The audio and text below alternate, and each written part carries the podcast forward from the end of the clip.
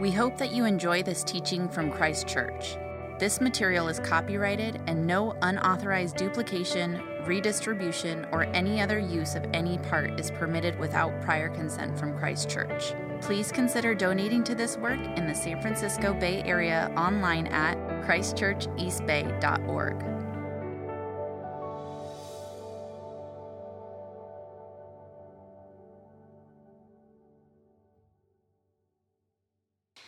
Today's reading is from the book of Job, chapter 1, verses 8 to 22.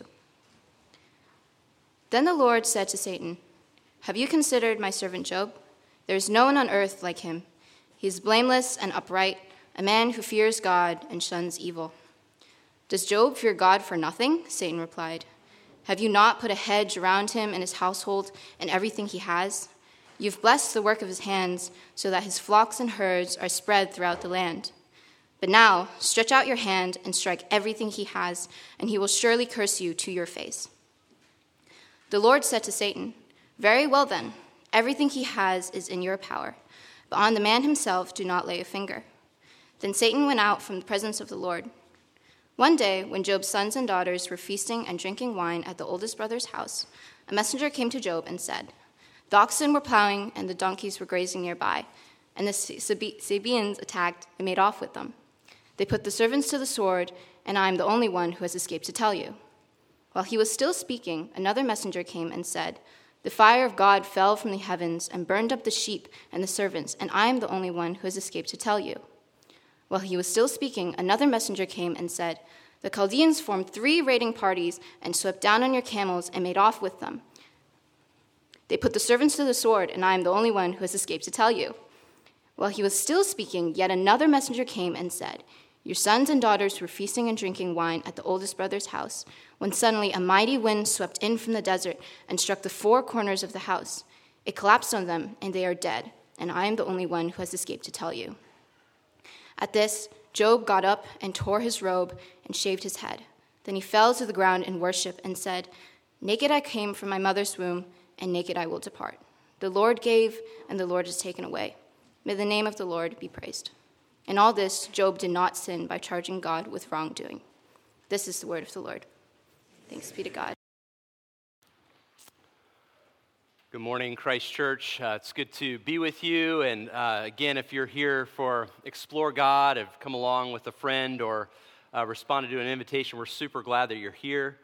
Um, last week, we looked at the purpose and the meaning of life. And today, we're, we're thinking about the acid test of whatever your purpose or meaning of life is. Have you found a purpose? Have you found a meaning for your life that suffering cannot take away from you? That's the question. Um, there's nothing more certain than that you're going to suffer and the people you love are going to suffer. Uh, suffering's everywhere, it's unavoidable, the scope of it is often overwhelming. And um, as Shakespeare wrote in Macbeth, each new morn, new widows howl, new orphans cry, new sorrows strike heaven on the face. What he's saying there is that really no one's immune from suffering. No matter what precautions we take or how well we put together a good life or how hard we work to be healthy or wealthy or comfortable with our friends and family, to be successful in our career, um, at some point, those things will be ruined by the four D's disease, disaster, disappointment, and death. And I appreciate the scriptures because they're just inc- incredibly realistic about the, the fact that human life is fatally fragile and, and subject to forces that are beyond our power to manage. As I, I come to this subject, um, I, I've had a very privileged life, but I, I do speak as um, a fellow sufferer, uh, someone who in my childhood struggled with chronic health issues. Uh, I lost my, my mom when I was 19 years old, uh, spent my 20s in a dark night of the soul. And I would say, even the last four or five years of my life in ministry, I would call a, a fiery furnace and a valley of shadows. And so I don't speak to you about suffering in an attached, like theoretical manner today. And I know that some of you are here with um, raw pain. And so, what you need probably more than this sermon is just a hug, you know, uh, a church family that, that can love you through that pain and mourn with those who mourn. but when we suffer, it's natural for us to ask the question, why? Right? Has anybody ever asked that question? Why would, a, would God, why, why would a good and just and loving and powerful God allow misery and depravity and anguish into my life? And those questions that we have about God, uh, they, they actually increase the sense of pain in our hearts and, and the doubts that we have in our minds. And so I want to engage those questions that I think all of us have through this book and this biography about Job. Uh, there's no book in the Bible, no piece of world literature that addresses these big questions of suffering with such emotional realism and spiritual wisdom as, as this book. It's, it's, a, it's a lyric, uh, epic poem. Uh, it's, there's no one, nothing like it in the Bible. And, it, and it's like all good sermons, it has three parts. Um, there's an opening dialogue between God and Satan. There's this long middle dialogue between Job and his friends, and then there's this final closing dialogue between God and Job. And what this book tells us is that suffering is this common burden for all of humanity, and yet it's a lonely burden for each one of us in its own uniqueness and particularity. And in this opening chapter, we find some pretty deep wisdom, I think, about this question of why does God allow pain and suffering? And more than that, how do we endure the inevitable burdens of human life? Do you, do you want to know the answer to these questions? Um, so, we're going to talk about the question of suffering for a bit. We're going to talk about living by grace without a full answer. And then we're going to talk about uh, looking ahead to the final answer. So, the question of suffering, living by grace without a full answer, and looking ahead to the final answer. Let's, let's talk for a moment about the question of suffering. If you look in verse 8, it says, Then the Lord said to Satan, Have you considered my servant Job? There's no one on earth like him. He is blameless and upright, a man who fears God and shuns evil. And this immediately raises for us the question of where does suffering come from? What is the cause of suffering? And there, there are different cultures that have grown up over the millennia that have explained events or given explanation of, of events to give meaning to our experiences of suffering. And so today, for a moment, I want to kind of compare and contrast those different cultures of suffering with what we find here in the book of Job. We, we all know when, whenever there's a, a mass shooting or some sort of act of violence, there's a typical range of responses that are derived from these different cultures of suffering um, about the cause of pain and our response to pain and the ultimate resolution of that pain. And people seek to address these dark moments uh, by focusing on the cause. now, I think we may have a slide, uh, if we can pull that up and it'll kind of help make some sense of what I'm going to say here. But the first culture, uh, the moralistic culture, says that present suffering pays for past sins, some failure to live rightly in the past. An example of this would be Hinduism and the doctrine of karma. Um, but secondly, there's a, this self transcendent culture that talks about the illusory nature of the material world and our individual self and our unfulfilled desires. An example of that uh, would be Buddhism. And then you have this, these fatalistic cultures that say our circumstances are fixed by the stars, they're fixed by cosmic forces. This is what the Greco Roman Stoics said. It's what the Northern European pagans said. It's what the, the um, Islam in the Middle Ages said. And then more recently, you have this secular, uh, or actually, you, you, have this dualistic culture um, that says the world is a battleground between forces of pure light and pure darkness. An ancient version of that was called Manichaeism. A more modern version of that is various forms of Marxism. And then you have more recently the secular culture that says this world is all there is, this world is all that we have, and suffering is seen as an accident. It's chance misfortune. It's just a random interruption of life, liberty, and the pursuit of happiness. And the universe just looks on with pitiless indifference. Now, when you, when you kind of look at these different cultures of suffering, um, you, you may notice that secular culture does a pretty bad job of equipping people to suffer well. Um, all these older cultures taught that suffering was to be an expected part of having a coherent life story, and that's, that through suffering, suffering was actually a means by which you could grow and live your life well. Uh, but secular culture is, is one of the weakest and worst cultures in, in human history at providing its members with an explanation for suffering, and it gives us very little guidance and resources for how to deal with it.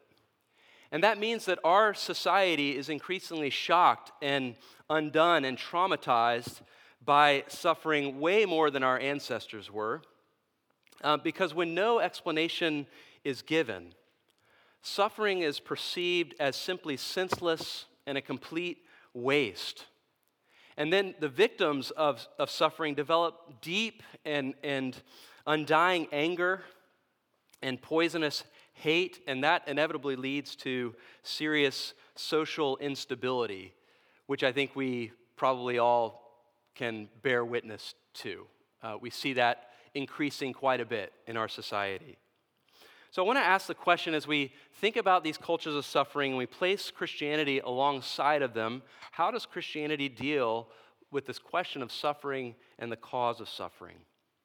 And I want to look at this opening dialogue between God and Satan.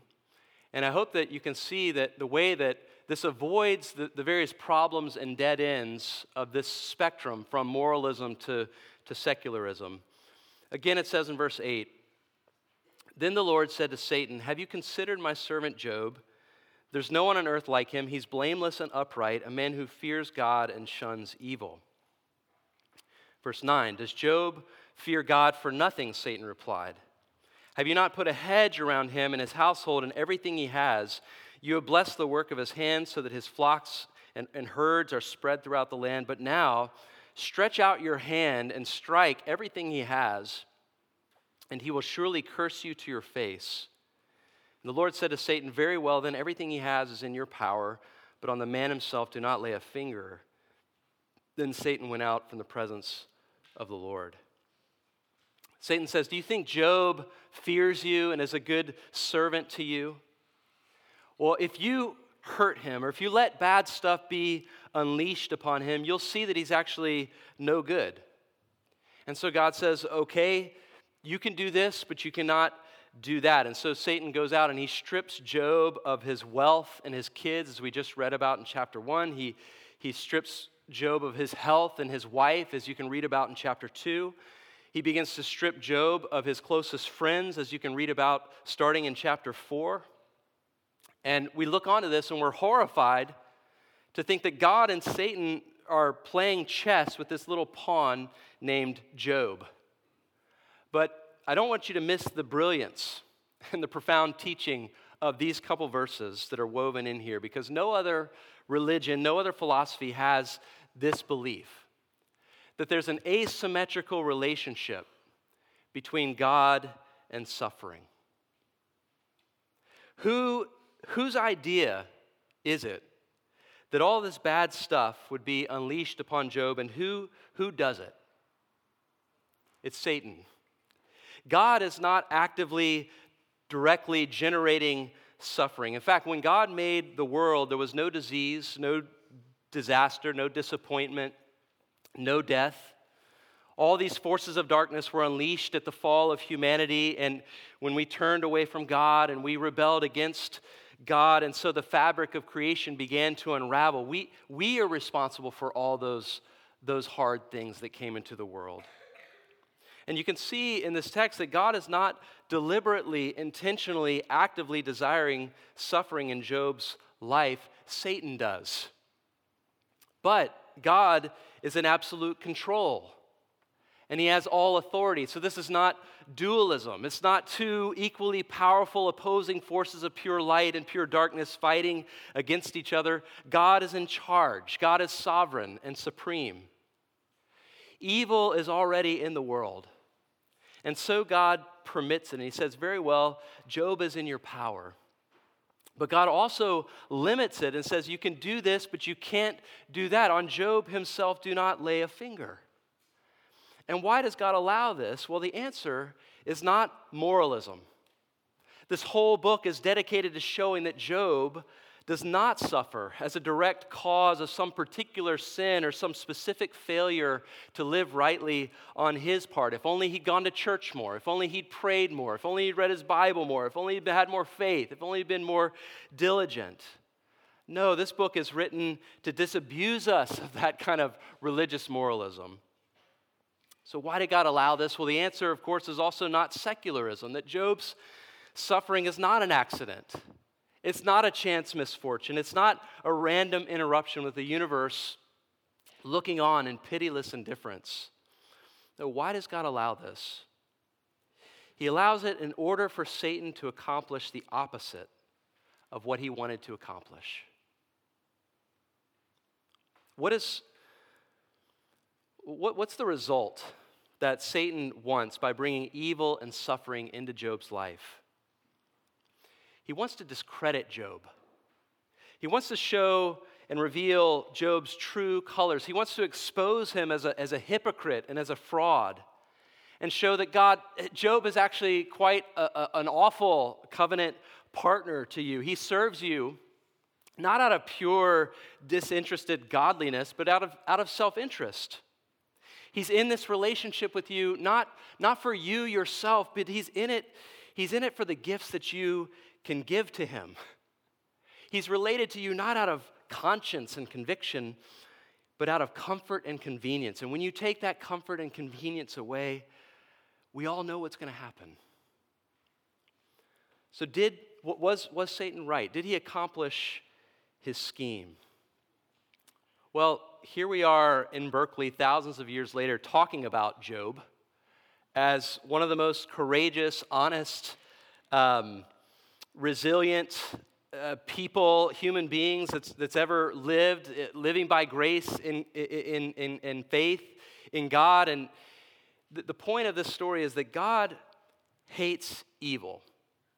God is against evil. He doesn't create a world in which evil existed, but he permits Satan to bring evil into Job's life and into your life in a limited way and a bounded amount, such that it completely defeats Satan's real intention.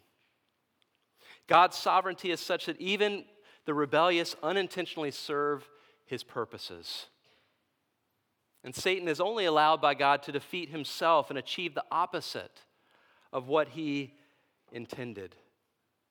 The death of my mom, the death of your child, disease, disasters, disappointments that are in our present or coming to us in our future. God hates these things. God weeps over our suffering. But, Job tells us, God is in control, and He's permitting and allowing these things to come into your life so that He can defeat Satan's purpose for you. And so that, like Job, He can make you into a righteous and a wise human being. Have I answered all of your questions about suffering? Probably not. But I think this is an important beginning uh, to talking about the question of suffering. But I want to move from the question of suffering to living by grace without a full answer. Living by grace without a full answer. Uh, when suffering comes into your life, it will not leave you the way that you were before you suffered right? When, when suffering comes, you're either going to become better or worse, more tender or more hard, more, uh, you're going to have deeper roots or you're going to become more shallow, you're going to become more wise, or you're going to become more foolish. And, and what happened to Job? Well, it says in verse 20 that at this, Job got up and he tore his robe and shaved his head, and then he fell to the ground in worship. And this is neither the self transcendent culture that says the world and yourself and your pain is, is, an illusion, nor is it the fatalistic culture that says grin and bear it. No, Job says pain is real, and he's grieving with overwhelming grief. And, and, and yet, he falls on the ground in worship. And what does he say in verse 21? Naked I came from my mother's womb, and naked I will depart. The Lord gave, and the Lord has taken away. May the name of the Lord be praised.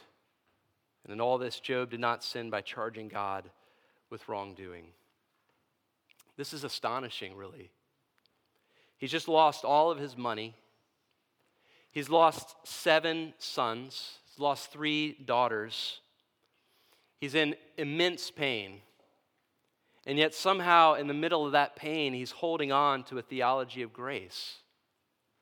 Right? He does not say, God, how dare you take away my wealth and my kids? All of that was mine, and I sacrificed much to get it. No, what does he say? He says, I came into the world vulnerable and helpless, and I'm going to leave the world that way. And all that I have has come on loan from God. God gave it all to me. They're gifts of His grace. He's the owner, and I'm the steward, and He has a sovereign right, just as He gave it, to withdraw it as He sees fit.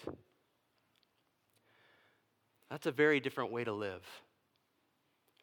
What this tells us is that if you build your foundation on the stuff of this world, and if you say the purpose and the meaning of my life is built on life and liberty and the pursuit of happiness, and what gives me my identity, what defines me, what makes me who I am is my work and my money and my position and my name and my spouse and my kids and my family. Well, when all of that is taken away from you, where does that leave you? Who are you? And what are you without those things? But you see, if you, like Job, if you build your life on God, it says in verse 8 that Job fears God. He has an awe in God as his maker, he has a, a sense of wonder before God as his judge. If you build your life on God, then your ultimate love is not your loved ones, but it's the love of God. And your ultimate wealth is not your money, but it's knowing God. And your ultimate status is not in your position and your health, it's in your relationship with God. So that when all of these things are stripped away from you, the people that you love, your wealth, your health, your position, your work, you can still be you because you still have God and you have an identity, you have a, a meaning that suffering can never take away from you. When you read the rest of this book, you, you'll see that life for Job does not get any easier after chapter one. It, it actually gets much, much harder. He loses his health, he loses his wife, then he starts to argue and wrestle with his friends who are, you know, well meaning but miserable comforters who try to talk to him about God. And Job's like, What do you know about God? And at the end of this book, Job has his own encounter and dialogue with God. And, and what does God say? It says in Job 38, verse 1 Then the Lord spoke to Job out of the whirlwind, out of the storm, and he said, Who is this that darkens counsel by words without knowledge? Brace yourself like a man. I will question you, and you shall answer me. And in that moment, God does not say, um, Hey, listen, Job, I realize that all this has been really hard on you, and um, Satan, what's been happening is Satan's been trying to destroy you because he believes you don't really love me, but you love all the gifts that you get from me, your wealth and your health and all those things. And he thinks that the moment that you lose those gifts, you're going to walk away from me. So I'm allowing him to unleash these things in your life because I know that you fear me. And I, am letting this fiery furnace of suffering come in so that you can become one of the greatest people who's ever lived and changed countless lives for eternity. Is that what God says to Job? Does God ever reveal to Job why he's suffering? No, Job has to learn to suffer even though he does not know God's infinitely wise and knowledgeable reasons why he's suffering.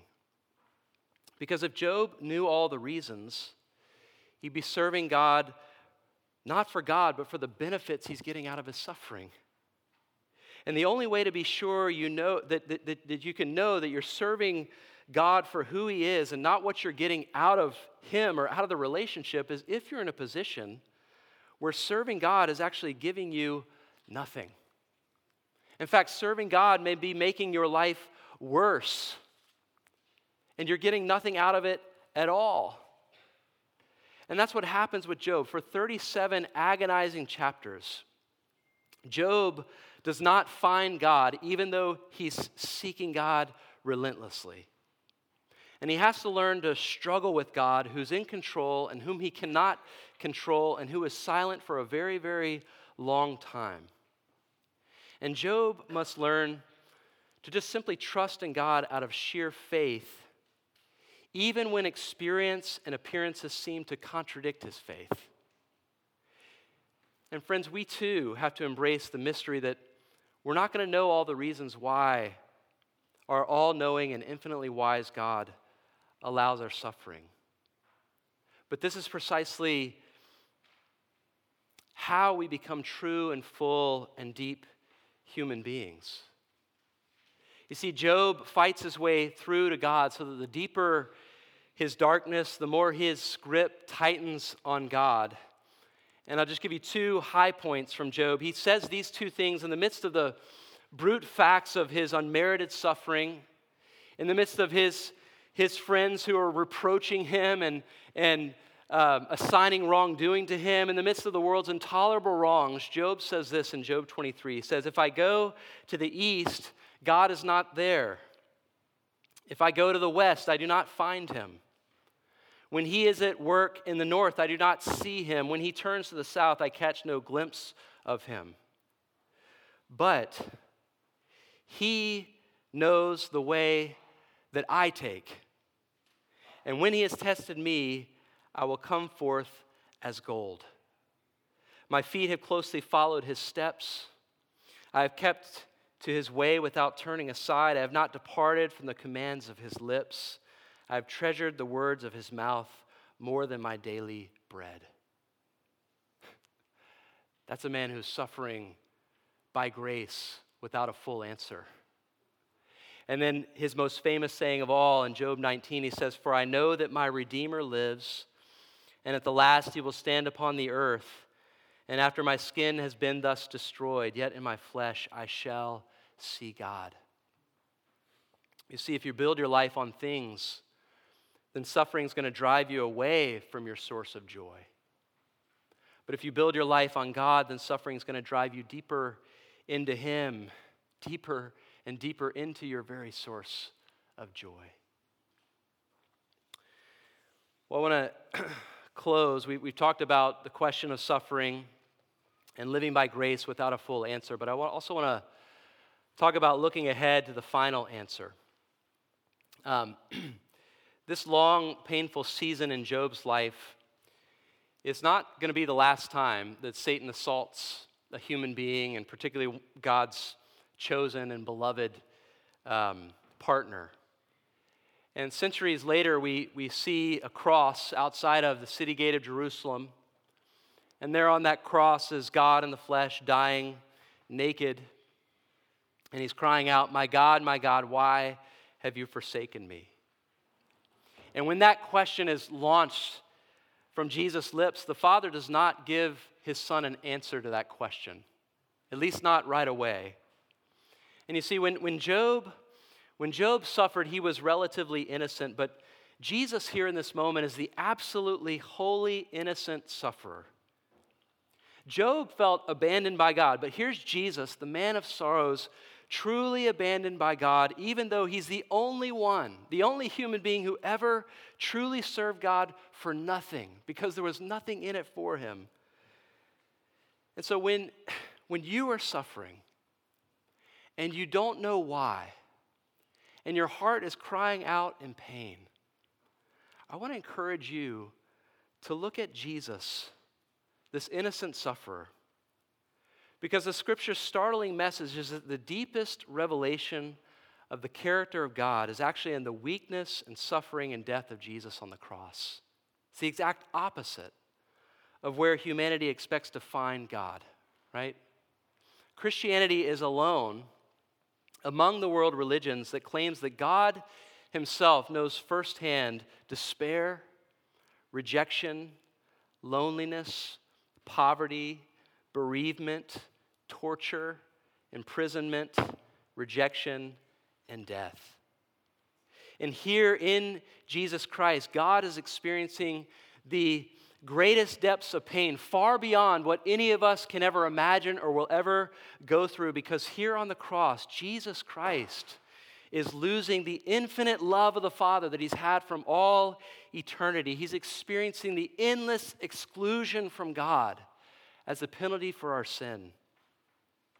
And you see, in death, Jesus Christ, God in the flesh, is suffering in love for us. He comes to identify with those who are abandoned and God forsaken by being himself abandoned and God forsaken. And yet, Jesus did not die renouncing God like so many victims of suffering. Even in his fiery furnace of agony and affliction, he did not surrender his faith in God, but he expressed it in this anguished cry, which is actually a cry of affirmation My God, my God, he says. So in death, God is, is suffering alongside of us. God is suffering for us. Why does God allow pain and suffering? Well, when we look at the cross of Jesus Christ, God is certainly not indifferent or detached from our condition. He takes our misery so seriously that He's willing to take it on Himself. And when God raises up the body of Jesus from his tomb, he's assuring us that our sins have been paid for so that someday God can indeed end evil and suffering without bringing an end to us, that we, like Jesus, will live on with him forever. And this gives us an incredibly deep consolation and deep strength to face the harsh realities of life as people of hope. This, I think, is what distinguishes Christians from the people around us is that we are people of hope. Secular culture says that in the future, there is no coming restoration after death or after history. That's it, it's done. Ancient cultures say that one day we're going to lose our individuality when we return into the all soul, or that we're going to have some sort of ethereal disembodied bliss and consolation with our ancestors somewhere. But Christianity is completely different. Christianity says that we're looking for the resurrection of the body and the restoration of our lives and the reversal of all of our experiences. That our Christian hope is a material restoration of the body and the life that you never had, but that you always wanted. And that one day, every horrible thing that's ever happened will not only be undone and repaired by God, but God will in some way use it to make your eventual glory and joy even greater than it could have been without evil and suffering in your life. I'll close with this quote from Dostoevsky, his great novel, uh, the brothers Karamazov, and I think it's a beautiful expression of this Christian hope. He says, I believe like a child that suffering will be healed and made up for, and that all the humiliating absurdity of human contradictions will vanish like a pitiful mirage, like the despicable fabrication of the impotent and infinitely small Euclidean mind of man, that in the world's finale, at the moment of eternal harmony, something so precious will come to pass that it will suffice for all hearts, for the comforting of all resentments, for the atonement of all the crimes of humanity, for all the blood that they've shed, that it will make it not only possible to forgive, but to justify all that has happened. This is our great hope. Let's come now to this table that's set for us with the broken body and the shed blood of our God, Jesus Christ. In the name of the Father, Son, and Holy Spirit. Amen.